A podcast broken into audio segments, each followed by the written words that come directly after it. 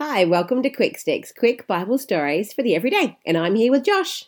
And this is all about Moses' brother and sister. Did you know that he had a brother and sister? Yeah. Hmm. He had a big brother named Aaron and a big sister called Miriam. You might remember Miriam when she looked after him when he was placed into a basket as a little baby in those reeds. Aaron had helped Moses when he had to go and talk to Pharaoh, so they'd both been a great help to their little brother. Moses, you don't really think of him as being a little brother, do you?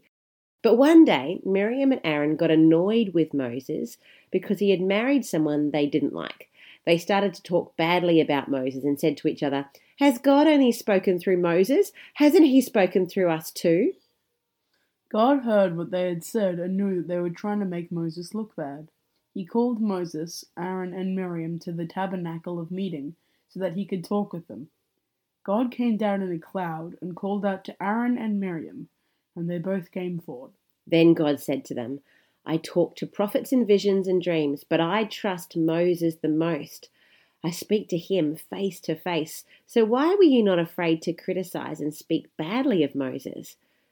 Then the Lord was very angry with Miriam and Aaron, and he left. And as the cloud moved away from above the tent, Miriam stood up, and her skin had turned white from leprosy, which was a particularly yucky disease. When Aaron saw what had happened, he cried out to Moses and said, Please don't punish us for the sin we have been so silly to do.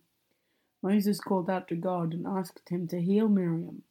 And God said to Moses that he would heal Miriam, but first she would need to spend seven days outside of the camp, just as a person with leprosy normally would. And so Miriam was kept outside the camp for seven days, and then she was completely healed and she could go back with everyone else.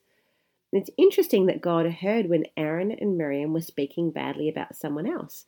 It was very important to God that they respected Moses.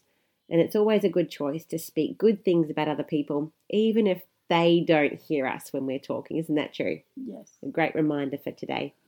Have a great day.